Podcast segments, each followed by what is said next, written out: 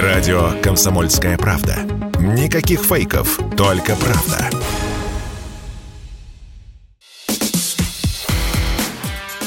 Диалоги на Радио КП. Беседуем с теми, кому есть что сказать. Здравствуйте, друзья! Гостем сегодняшним выступает Владимир Мединский, председатель Российского военно-исторического общества в студии Иван Панкин и Владимир Сунгоркин, глава медиагруппы «Комсомольская правда». Разговор пойдет про Петра Первого.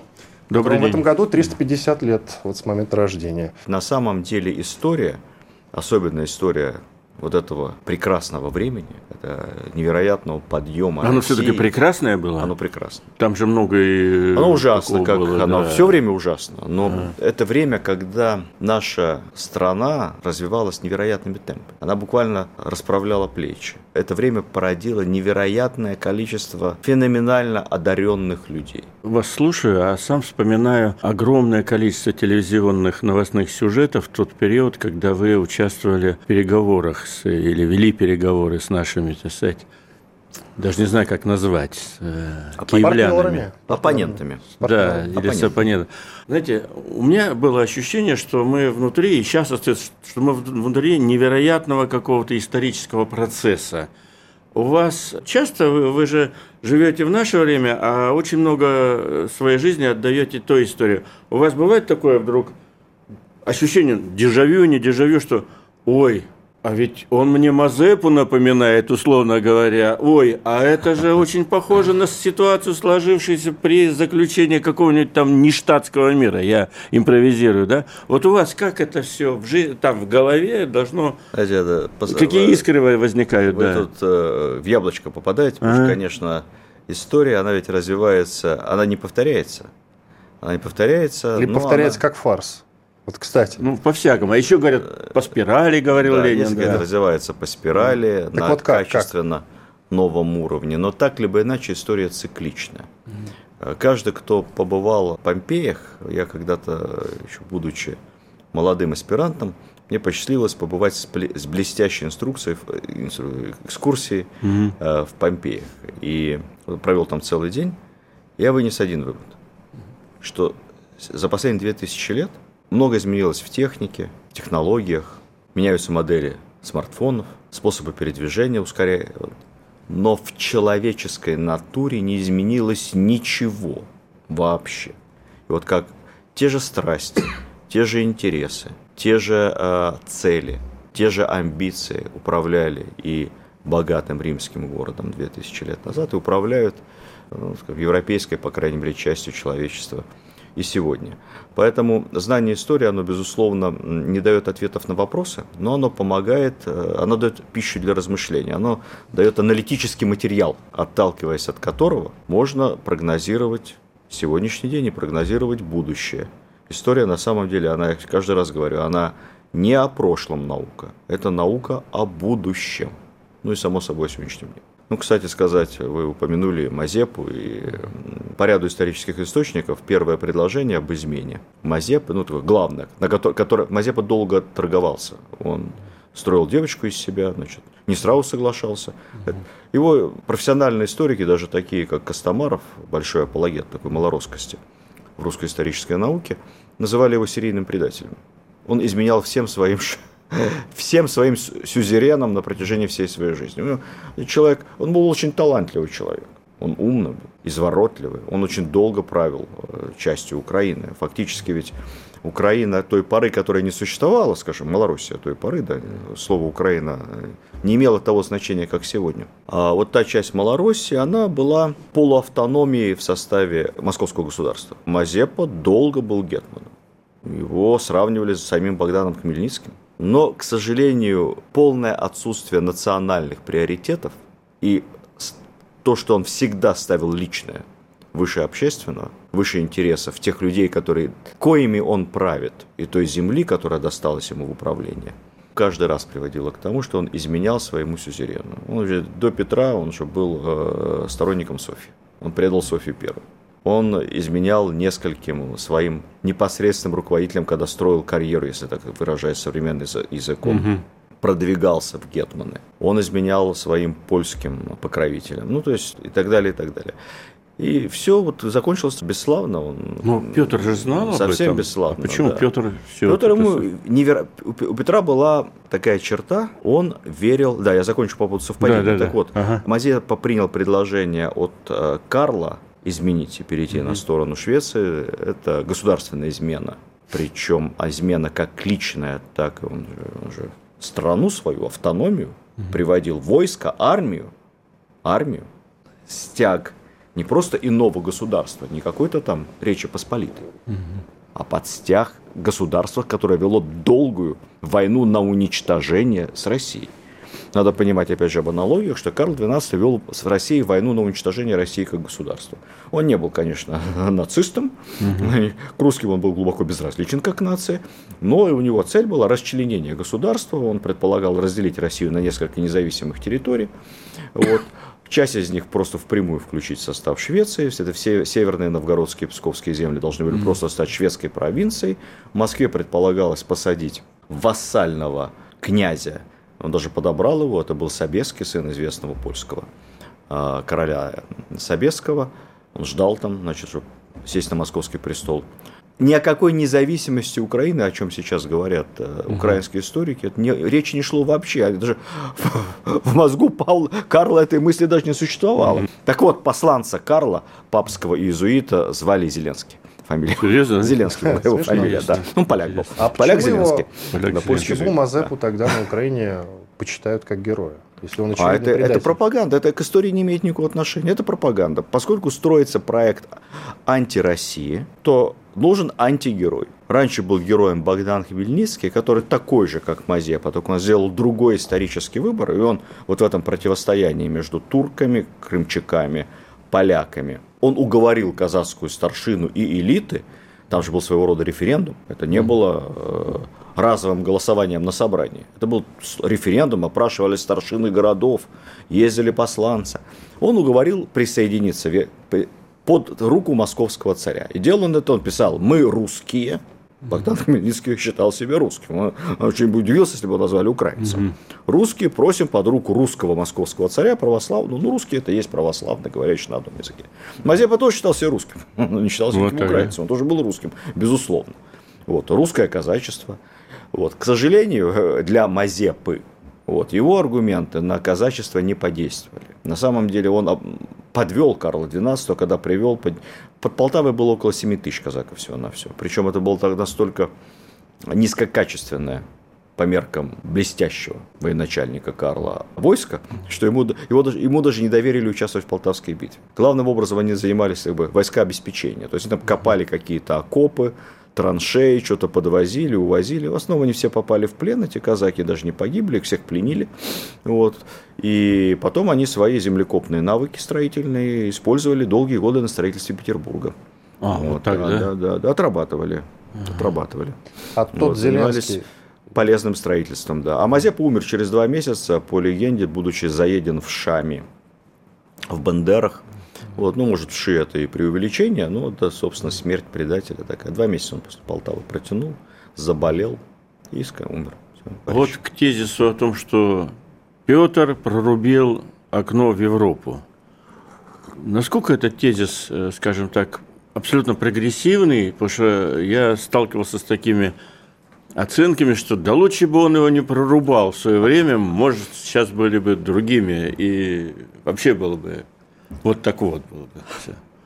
Вот. Ну, а, Петр а, Насколько этот тезис дискуссионен вообще, как вы думаете? прорубил окно в Европу – это образ. Россия не нуждалась в окне. Россия и так вела с Европой торговлю через Архангельск, но просто в силу ряда военно-политических поражений, которые последовали на протяжении нескольких столетий, Россия потеряла прямые выходы к европейской торговле. Тогда же сам, вся эффективная торговля осуществлялась морем, потому что самое дешевое транспортное плечо. И это включение не только в обмен товарами, но и в финансовый обмен, это включение в обмен идеями, в обмен технологиями и так далее. Россия потеряла и выход к Черному морю, и выход к Азовскому морю, и выход к Балтике. Единственный порт – это Северное море, Архангельск. Ну, представляете, что такое Архангельск, корабль, там, чтобы доплыть до Франции, это вот вокруг Скандинавии, ну, ну, да. и далее Британия. Но это, это совсем бессмысленно с экономической точки зрения и очень опасно. Север, почти Северный морской путь. Угу. Вот. Поэтому это была такая вещь в себе, которая, безусловно, как- как-то развивалась на окраине дальней Европы, поставляла меха, ну, собственно, все там Самое главное, она не, не находилась в системе единой мировой экономики. Денег не было в России, потому что всю прибыль даже от этих сырьевых поставок получали, как правило, английские купцы, которые все это в Архангельске приобретали за бесплатно, так сказать, за бесценок. Но они рисковали сильно. И потом mm-hmm. вокруг плыли. плыли Вот. Поэтому прорубание окна в Европу – это было возвращение России в систему мировой международной экономики, товарообмена. И это был единственный способ придать ускорение развитию и промышленности, и сельского хозяйства, государственного строительства, армии. То есть Петр провел невероятно по тем темпам ускоренную модернизацию своей страны. Потом при Екатерине произойдет следующее. Достойная преемница Петра, хоть она и была стопроцентной немкой. Вот, но петровскую политику продолжила. Кстати, она Петра и подняла э, идеологически. Величием своим Петр в истории во многом обязан не столько даже своей дочери Елизавете, сколько именно Екатерине, которая в толк в пиаре понимала хорошо. В студии радио «Комсомольская правда» Иван Панкин, Владимир Сунгоркин, глава медиагруппы «Комсомольская правда», а также Владимир Мединский, председатель Российского военно-исторического общества. Продолжим через пару минут. Радио «Комсомольская правда». Никаких фейков, только правда.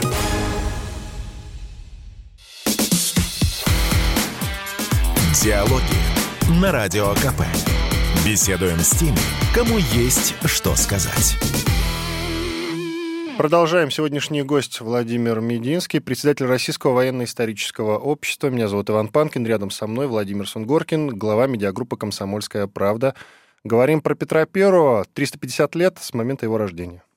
А вот Мазепа и его судьба, и то, что сейчас его как бы героизируют на Украине. Вот ваша оценка, как опять исторические аналогии проводя, угу.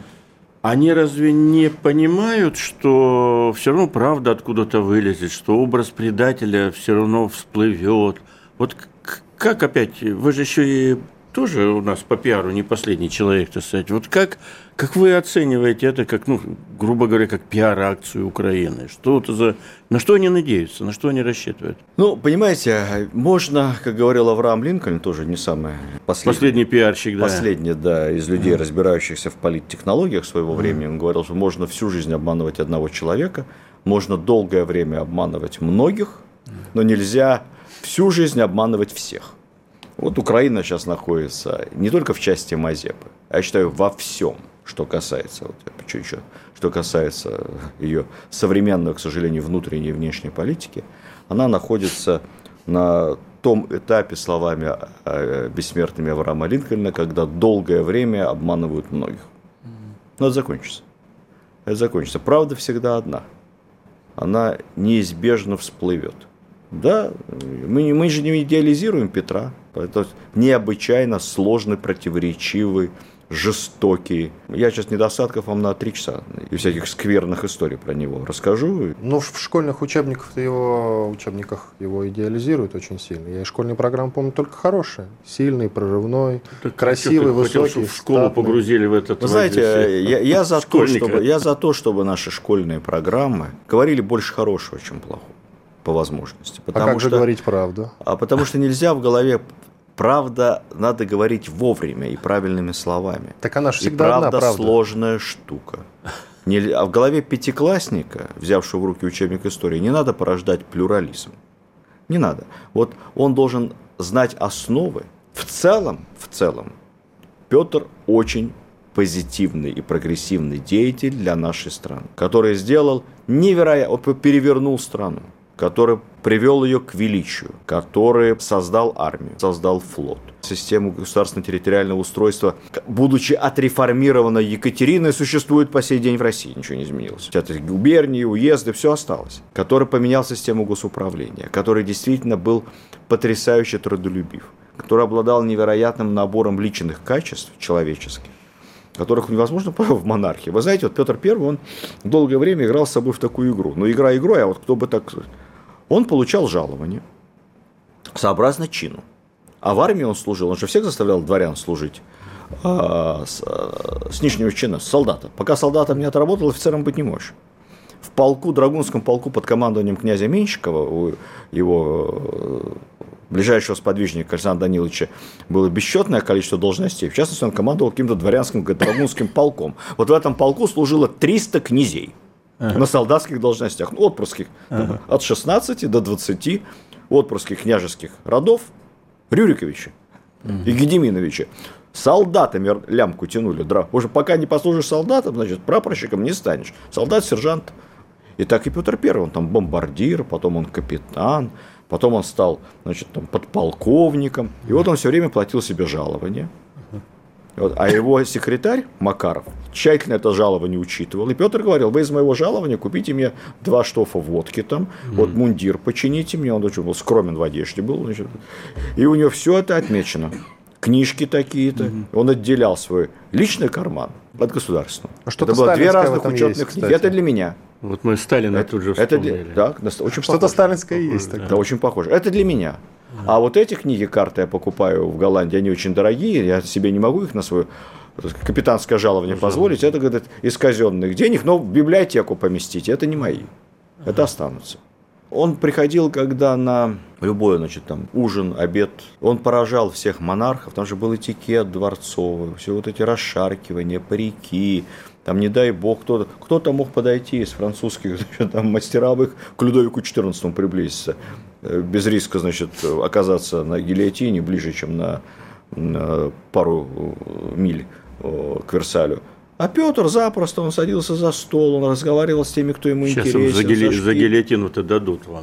да, да, да. Гильотины-то не было людей. Тогда еще не было, Это замечательное французское изобретение, несправедливо приписываемое доктору Гильотену, еще не существовало. Тогда скромно вешали. А, по старинке, да? Да, по старинке, да. По старинке. Болезненно. Гильотина это было гуманное, как мы помним с вами, с целью гуманизации процесса казни, чтобы не мучился. А, и э, э, Петр был очень невероятно доступен, прост. Он как бы добр к друзьям, как говорят. Не терпел измены. Вот измена, почему Мазепа его так? Это он же ему верил. Даже когда на, на Мазепу шли бесконечные доносы, казнили доносчиков. Это разберитесь с доносчиками. Вот. И, и разбирались так. Ну, а у нас как разбирались? Как казалось следственным органам, царь доносчикам не поверил. Поэтому пусть под пыткой признаются, что они это все придумали. Под пыткой ты во всем признаешься. Они не придумывали, они действительно докладывали царю о контактах э, с Карлом, но не верили, не верил. Он верил Мазепе. Мазепе. Ну, давно его знает, он намного старше его по возрасту, относился к нему как к отцу, наверное, в чем-то, старший товарищ. Вот, кстати, о школе. У нас сегодня буквально такой, сегодня, вчера всплеск дискуссии о том, что надо отказываться от так называемой баллонской системы, что школу надо куда-то там менять. Вы же имеете отношение хотя бы к, исторической, к историческому образованию школьников и очень большое отношение. По-моему, вы автор учебника э, если Редактор, у нас вышло, ну я не автор, конечно, Редактор. у нас авторы профессиональные. Ну, тем не менее, под... Э, историки, глубокие, очень специалисты по узким темам, но это очень хорошая линейка, так называемая четвертая, по-моему, у нас из имеющихся линеек по истории с 5 по 11 класс, очень высокого качества, современная, в ней история вплоть до 14-15 года включительно, uh она такая самая актуальная. И ну, я являюсь руководителем авторского коллектива. Да, да, 2014. Ага. Да, я являюсь, там есть и Олимпиада, и ага. Э, события на Украине. Уже. Вот я являюсь да, главным редактором и, скажем так, идеологом в какой-то степени учебника, потому что те концептуальные мысли, которые я закладывал и продвигал, они не все, конечно, к сожалению, в силу, опять же, имеющихся ограничений стандартов образовательных, но частично они там реализованы. Ну вот что касается исторического образования в применении к школьной программе, там никаких революций не надо, на ваш взгляд? Ну, нет, нет. У нас вот в настоящий момент у нас есть э, выбор из четырех линеек. По-моему, даже есть пятая, но она такая менее известная. То есть учитель может выбирать Может это. Ну, это. Обычно, обычно выбирает школа. Либо Школа. выбирает, э, если это совсем маленькая закупка, тогда выбирает управление образования района, города. А если это большая закупка, выбирает школа. Школы пишут заявки. Выбирают книги, Выбирают, учебники. как, как- по каким учебникам они хотят По каким учиться. учебникам, Да, они да. выбирают сами, да. Школы пишут заявки, район дальше эти заявки, область как там определяет, заказывает их типографию. Я считаю, далек от этого издательского Ну да, бизнеса. Ну да. примерно это формируется, примерно это формируется так. Нет никакой монополии, вот разные. Но в то же время, слава богу, и нет того безумного раздрая, который был в 90-е, когда у нас было несчитанное, их невозможно посчитать, сколько было учебников этих. Мгм. И там действительно как И все президент- учебники. и все учебники, и, все, и половина их издана э, и подготовлена на деньги каких-то западных фондов. Там были прямо на деньги фонда Сороса изданы учебники тоже в нашей школе. Ну, надо понимать, что там И те ребята там смотрели учили. эти учебники. Да. Так, вот здесь подправь, про Ерошку не надо, про Да, не, этого. ну, Сорос там, там все конкретно было. Там, Не забалуешь, да, там, не смотрели? забал- там не, там не забалуешь, там все было так, как надо. Вот, э, чтобы сформировать ответственного потребителя, который бы знал, что Россия всегда была ничтожна, всегда догоняла. Вот, кстати, о Петре. Ведь Петр как представляется в этих а, либерализированных я, э, учебниках, либертианских учебниках, да, я не хочу использовать слово либеральное, оно у нас скомпрометировано, хорошее слово, к сожалению. Это такой западник, который очень презирал русский народ, был очень недоволен тем, какой ничтожный народец ему это крестьянство быдло досталось а, в управление.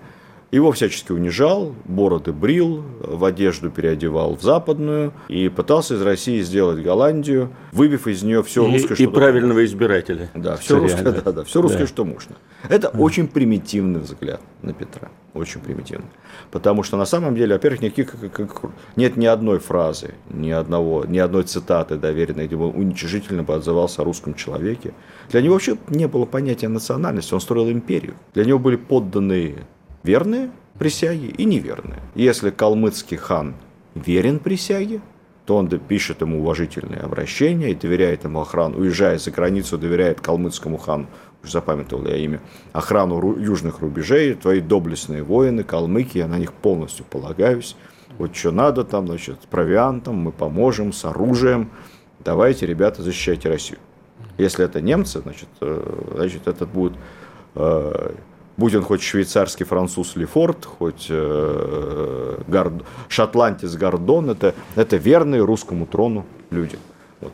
Поэтому Он вообще не зацикливался ну, ну, насчет тема национальности наш русский, не наш интересы русский. государства, интересы страны, интересы империи, которая была ему Богом доверена. В студии радио «Комсомольская правда» Иван Панкин, Владимир Сунгоркин, глава медиагруппы «Комсомольская правда», а также Владимир Мединский, председатель Российского военно-исторического общества. Продолжим через пару минут. Радио «Комсомольская правда». Только проверенная информация.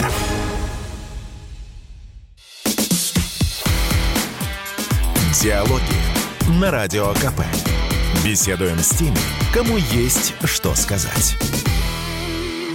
Продолжаем говорить про Петра I, с момента рождения которого прошло вот уже 350 лет. Владимир Ростиславович, уточните этот момент. Петр I все-таки был помешан на Европе или нет? Это миф. Он абсолютно не был идолопоклонником Европы. А Наоборот, существует его высказывание о том, что мы должны всему хорошему научиться у Европы, а потом в нужный момент обернуться к ней задом, потому что мы все-таки соперники. Делать должны то, что нам выгодно, а не то, что выгодно французу или шведу, или голландцу. Взять все лучше, выучить технологии, научиться строить корабли. Петр был достаточно умен, чтобы понимать, что хотя у нас было свое кораблестроение там, и на Волге, и в Архангельске, но на, Архан... на этих кочах и бусах океан не пересечешь. Военного флота нет. А без военного флота невозможно организовать торговлю собственную, потому что ну, кто будет охранять твои корабли? Ты должен доминировать на море, чтобы тебя не грабили просто, Да. Вот, чтобы с тобой считались. Вот поэтому э, учиться корабельному делу, он и сам учился, имел, кстати, он был, он гордился тем, что мог построить корабль от начала до конца целиком сам, ну, при наличии помощников. Он был дипломированным, как бы сейчас сказали, и мастером, и инженером корабельного дела, и проектировщиком. А, учиться кораблям достроить в Голландию, в Лондон и в Венецию. Вот три центра корабле- европейского кораблестроения. Но научившись, стройте сами. Что Количество сказать? иностранных специалистов ага. постоянно снижалось у Петра. Он все время говорил больше своих. Задача иностранца научить. Это не как мы легионеров покупаем футболистов. Нет. Угу. Тренеров. Тренеров научить, обучить. И ценность любого иностранного инженера-специалиста, сколько он подготовил русских специалистов. Ценность офицера, сколько и какие толковые у него русские в подчинении, чтобы они могли его в любой момент заменить и вместе с ним дальше уже создавал военное учебное заведение для своих кадров национальных. И вот вопрос. А почему Петр выбрал Европу все-таки? У нас до сих пор есть, существует дискуссия, что Россия это Европа, а другие, либералы в основном говорят, помянутые угу. вами. Другие задержавники, значит, евразийцы говорят, что нет, Азия скорее. Вот до сих пор эта дискуссия есть, но все же у нас упирается в Петра, с него и спросим.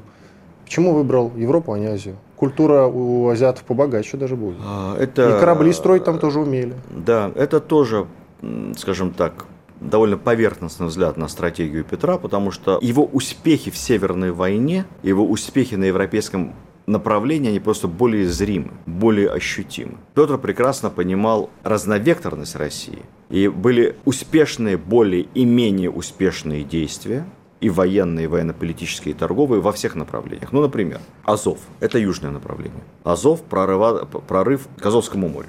Далее, Каспий, Каспийское море. Петр исследовал Каспийское море целиком. Он специально послал геодезистов, сделал первую в истории карту Каспийского моря, а затем знаменитый персидский поход. Когда Петр получил контроль и подписал мирный договор с персидским шахом с Ираном о переходе России, Баку, Дербент, Кавказ и весь юг, который сейчас Иран.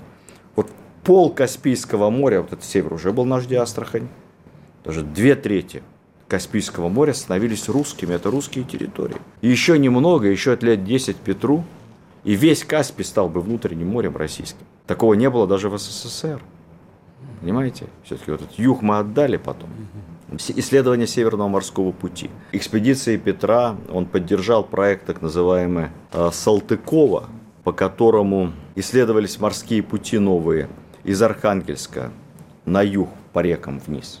Освоение Сибири, освоение Урала. Несколько экспедиций военных в Центральную Азию, они были не, не самые успешные, но Петр ставил план пробиться к Индии, Бухара, Кива, там азиатское коварство, скажем так, э, победило на тот момент у нас. То есть это план завоевания Средней Азии и освоения ее был отложен на 150 лет. Но знаменитая экспедиция вот этого Бековича, нашего э, крещенного, по-моему, кабардинца или балкарца, вот, э, они были очень успешны. Они были очень успешны. Далее, Петр собственноручно Э, составил э, инструкцию Берингу по исследованию Камчатки, по исследованию э, пролива между Америкой и Евразией. Собственно, начало открытия Аляски, нахождение пути на американский континент, это, в общем, тоже результат устремлений Петра. Поэтому нет, он шел во всех направлениях, Петр. Ну, просто не хватило времени. Вот, он же прожил времени. чуть больше 50 лет, по-моему, 50, да? Да, да. 50? 50 с небольшим. Да. 50 с небольшим. Да.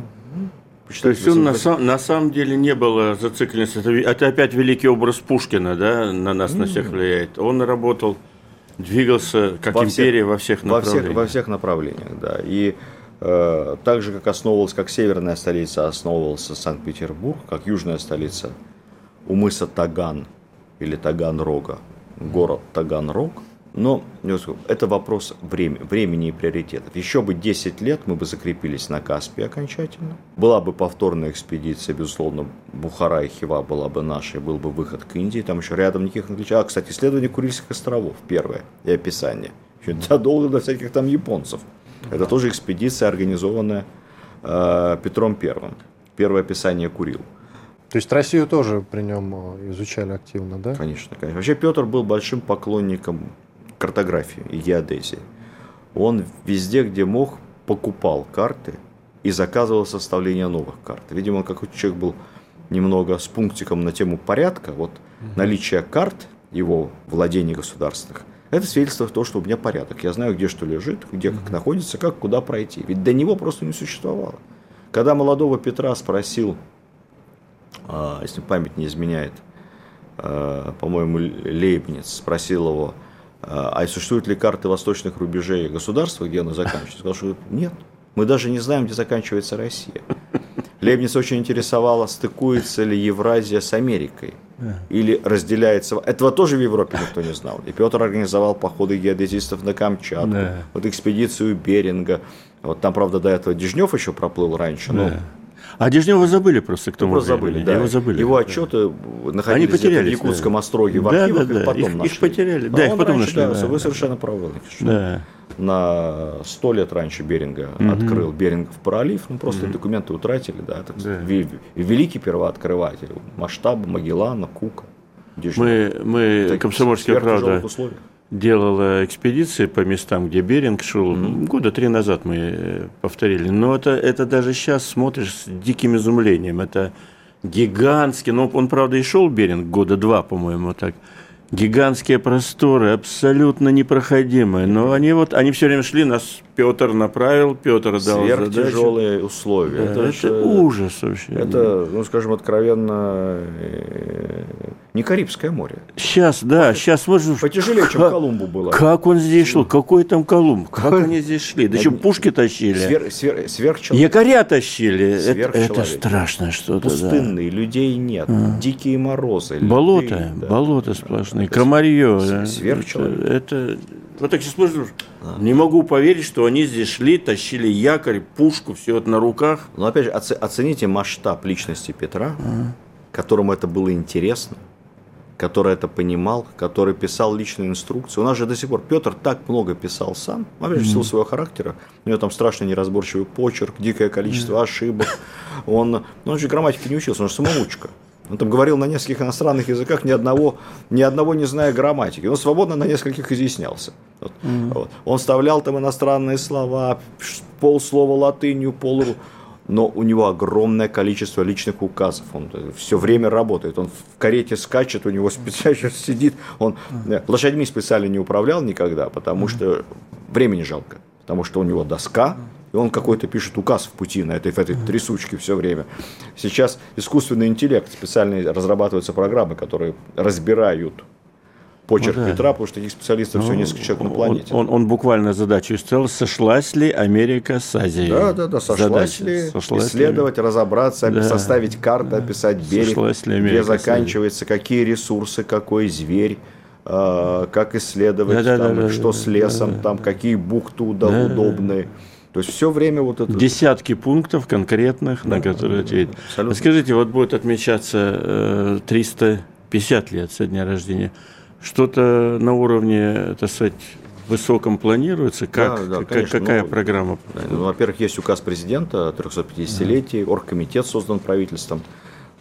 Огромное количество мероприятий самых разнообразных. Но я могу только со своей стороны только скажу, mm-hmm. чтобы там не, иначе часами об этом не рассказывать, mm-hmm. о тех мероприятиях, которые проводит Российское военно-историческое общество в ближайшие буквально дни. Ну, вот помимо большого лекционного курса, который мы делаем mm-hmm. с обществом знания – на телевидении и сейчас будет в интернете на «Комсомольской правде». Значит, у нас мы проводим вместе с Союзом художников России, пожалуй, впервые с советских времен, Всероссийский молодежный творческий конкурс «Образ Петра Великого».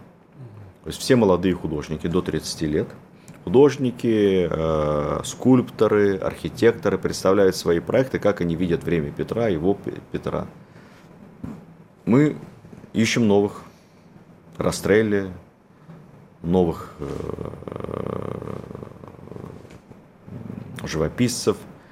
И работы будут их выставляться в новой Третьяковке победители. Там довольно приличные мы объявили конкурсы победителям, денежные призы. И сейчас, вот с момента начала объявления заявок, мне сказали, что уже прислано более 700 работ молодых художников из, 8, из 80 Интересно. регионов России. И прием этих заявок продолжается. Я говорю, это и скульптура, и архитектурные проекты, и, конечно, живопись. В студии радио «Комсомольская правда» Иван Панкин, Владимир Сунгоркин, глава медиагруппы «Комсомольская правда», а также Владимир Мединский, председатель Российского военно-исторического общества. Продолжим через пару минут. Если тебя спросят, что слушаешь, ответь уверенно. Радио «Комсомольская правда». Ведь Радио КП – это истории и сюжеты о людях, которые обсуждает весь мир.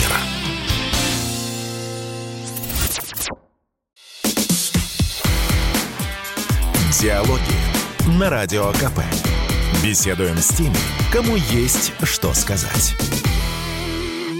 Продолжаем. Сегодняшний гость Владимир Мединский, председатель Российского военно-исторического общества. Меня зовут Иван Панкин. Рядом со мной Владимир Сунгоркин, глава медиагруппы «Комсомольская правда». Говорим про Петра Первого. 350 лет с момента его рождения.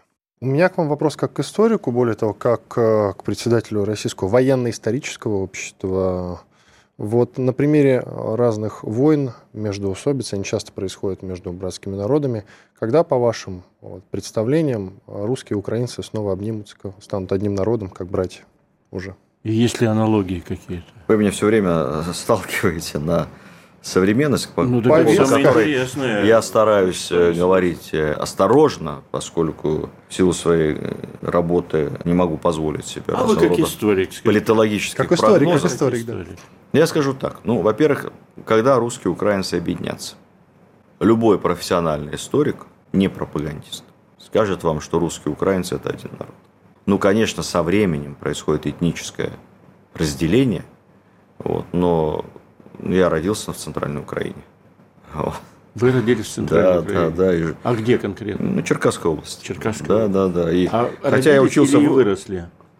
Я каждое лето на три месяца приезжал туда жить. У меня бабушка была директором школы, кстати, украинская. Но где преподавали на украинском а языке. Город смело. Да. да? А? Вот. а вы по-украински говорите? Нет, я не говорю, но я все понимаю. Все понимаю. Да, переводчики не нуждаюсь. Угу. Ну, для того, чтобы говорить, надо говорить красиво, не коверкая. Ну да. Вот. И я скажу вам, ну, ну, все было на уровне прикола. Значит, там, а, москаль там приехал, угу. кацап зубами цап. Вот. Ну, какой там украинский язык? Ну, говор. Говор. Вот. Районная газета в рамках украинизации, которые начали еще большевики. Это районная газета издавалась на украинском, «Червоный стяг» у нас была районная, а уже областная только на русском. Потому что... Не увлекались уже. Да, да. Ну, было в городе несколько школ, из которых украинская была одна, а все остальные русские. Ну, так для, для приличия вот одна украинская школа. Mm. Никто, никто, никто туда не рвался особо учиться, потому что ну, за, зачем? Мы же так ну, все... Для отчетности. Ну, да, но мы же так все по-украински говорим, понима, понимаем. А говорим там мы живем на русском все. Да. Угу. Хотя язык, конечно, был такой смесью всегда, таким суржиком. И когда всегда, когда потом приезжал в Москву, то все эти э, надо было объяснять, что такое кавун и почему варежки превратились в рукавички. Вот. Но э, Поэтому Слушайте, а варежки, варежки это украинское, да? Нет, варежки это по-русски а рукавички это а, по-украински. А я даже это, это, а я уже не А мы, знаю, слава что... богу, этого и не, знаем. Что, то, мы, что это, слава да. богу, этого не знаем. Не, ну там дальше начнется поляница, понимаете, ага. и перукарня. Да. вот. Это уже для, эстетов. Зупинка Значит, еще да, да, да, да, да. Остановка по-украински зупинка, да. Это из анекдота. Известный, известный, да. Из анекдота. Известный анекдот. Значит, э, это же все, ну, но это как все равно, что между московскими и питерскими, значит, искать множество отличий. А добавьте сюда 30 лет идеологии и воспитания ненависти, и говорить, что Питер это антимосква и антироссия, вообще это Европа. Питерцы Европа же там, понимаете. Поэтому э, многого можно добиться. Вот, и, и, даже, и, и существенной языковой разницы. Только поставьте себе задачу. Вот. Поэтому я отношусь к этому с болью большой, с э, сожалением. С, э, мы и так русские стали после 91 года самым большим разделенным народом в мире. Так вот нас еще и разделили с нашим э, братом-близнецом. Ну, наверное, там... Вот мы, мы не родные братья с украинцами русские, мы близнецы. Ну, один родился чуть пораньше. Кстати, украинец, наверное. Он постарше. Вот. Россия относится, Москва относится к Киеву, ну, примерно как э, э Нью-Йорк, Вашингтон, Новая Англия к Англии. Ну, То есть Украина колонизировали, старший брат. ездили, да, конечно, да. Они ех... Земли не хватало, земля, земли не было. Самые отчаянные из э, тогдашних бояр, что тут боярин, в Руси, которая потом в XIX веке стала почему-то называться Киевской. Вот эти бояре шли осваивать новые земли. Здесь вот во Владимирско-Суздальская равнина знаменитая, плодороднейшие земли между лесами, защищенные поля. Вот. Ну, климат чуть-чуть потяжелее. Вот. Но зато нет тебе ни половцев тут, ни татар а тогда. А местное население очень миролюбивое, с ним никто не воевал, там, женились, там, все, слава богу. Да и немного местных. Поэтому вот, вот как Америку осваивать ехали из Европы, так вот, значит, с Киева бояре шли осваивать северо-восточные земли на территории современного Москвы, Владимира, там, и так, Ростова. Ну, вот. Как вот вернуть да. это в семейную Да, историю? поэтому это, конечно, один народ. История знает много примеров, когда такие даже жесткие гражданские противостояния все-таки сглаживались. Вот, смотрите, там, Англия, Шотландия. Резали друг друга англичане и шотландцы столетиями. И у них, кстати, это, кстати, совсем разные да, народы языки, даже э, языковые группы разные. Совсем. Ну, как-то с 1707 года, по-моему, со времени унии, и потом, кстати, были войны между ними, уже после официального объявления унии. Ну, договорились договорились и живут одним государством успешно, выгодно. И что бы там не бузили отдельные шотландские националисты, но ну, это да. все так для развлечения, да, я считаю. Вот все-таки одна страна. Или возьмем ну, еще более яркий пример э, война севера и юга США. Самая тяжелая и страшная из войн, через которые прошли Соединенные Штаты. Последняя на их территории была. Вот. Ну, тоже как-то успокоились. Если не, не брать эксцессы последних БЛМ сезонов, ну, да. Э, сумасшедшие, вот, то это одна единая страна, одна история. С уважением относятся к героям и одной, и другой относились к героям и одной, и другой стороны. Значит, время сглаживает, время лечит. Я уверен, что вот те эксцессы, которые сейчас э, мы видим, чудовищные между Россией и Украиной, э, что великороссами и малороссами, пусть каждый называет, как ему нравится. Со временем все вылечится. Со временем это Со временем. несколько лет, это десятки лет. А это зависит от нас, зависит от, э, с одной и с другой стороны, от того, какие усилия мы приложим. Если мы будем и дальше искать различия, поднимать на щит Мазепу, не потому, что он хорош, только потому, что он антипетр, понимаете? Поднимать на щит Бандеру не только потому, что он чем-то там выдающийся какой-то деятель, ну, бандит просто обычный, уголовник. Вот. Уголовник за убийство сидел там, по-моему, в Польше. А только потому, что он воевал с СССР. Вот. Ну, надо не искать различия, надо искать общие. Надо искать общие точки соприкосновения. А этих общих точек у нас в тысячи, в миллионы раз больше. В миллион. У нас вообще вся история общая. Семьи общие. Поэтому вот Петр, он старался объединять. Он, для него не было малороса, великоросса, калмыка, бурята. Вот. вот сейчас на Украине пропагандисты украинские что-то там прицепились к бурятам. Бурят, знаете, одна из версий самоназвания этого народа, русской версии, что это бра- бра- братские людишки. Буряты – это братские людишки. Их так наши казаки дальне, за, засибирские называли. А местные мирные ребята, хорошие, братские. Браты, Чок браты. прицепились к братским людишкам. Понимаете? Ну, загадка. Э, все они, знаете, вот когда наш президент как-то выступает, давно, еще месяца полтора назад, по-моему, это было связано с подвигом первого героя России, далее за период специальной военной операции на Украине, по-моему, из Дагестана. С непростой фамилией погиб парень угу. геройский. И он дагестанец, по-моему, лакей, лакеец. Угу. Да? И э, президент сказал, вы знаете, я, говорит, у меня в роду одни Иваны да Марья. Казалось бы, русские, я и русский. Но когда я читаю, как живут, как сражаются и как отдают жизнь за родину, не жалея живота своего, люди всех национальностей, да, то мне хочется сказать, я лакеец, я дагестанец, я чеченец, я бурят, я русский, я еврей, я украинец. Для нас вот Петру Первому приписывается, как любому великому человеку, приписывается немало разных э, ярких высказываний. Некоторые записаны его рукой, поэтому некоторые передаются устными преданиями. Вот среди тех фраз, которые, как считается, произнес Петр. Есть одна, которая мне очень нравится. Русский тот, кто любит Россию и кто ей служит. лучше не скажешь. Владимир Мединский, председатель Российского военного исторического общества, был гостем радио «Комсомольская правда». Беседовали Иван Панкин и Владимир Сунгоркин, глава медиагруппы «Комсомольская правда». Спасибо большое. Диалоги на Радио КП. Беседуем с теми, кому есть что сказать.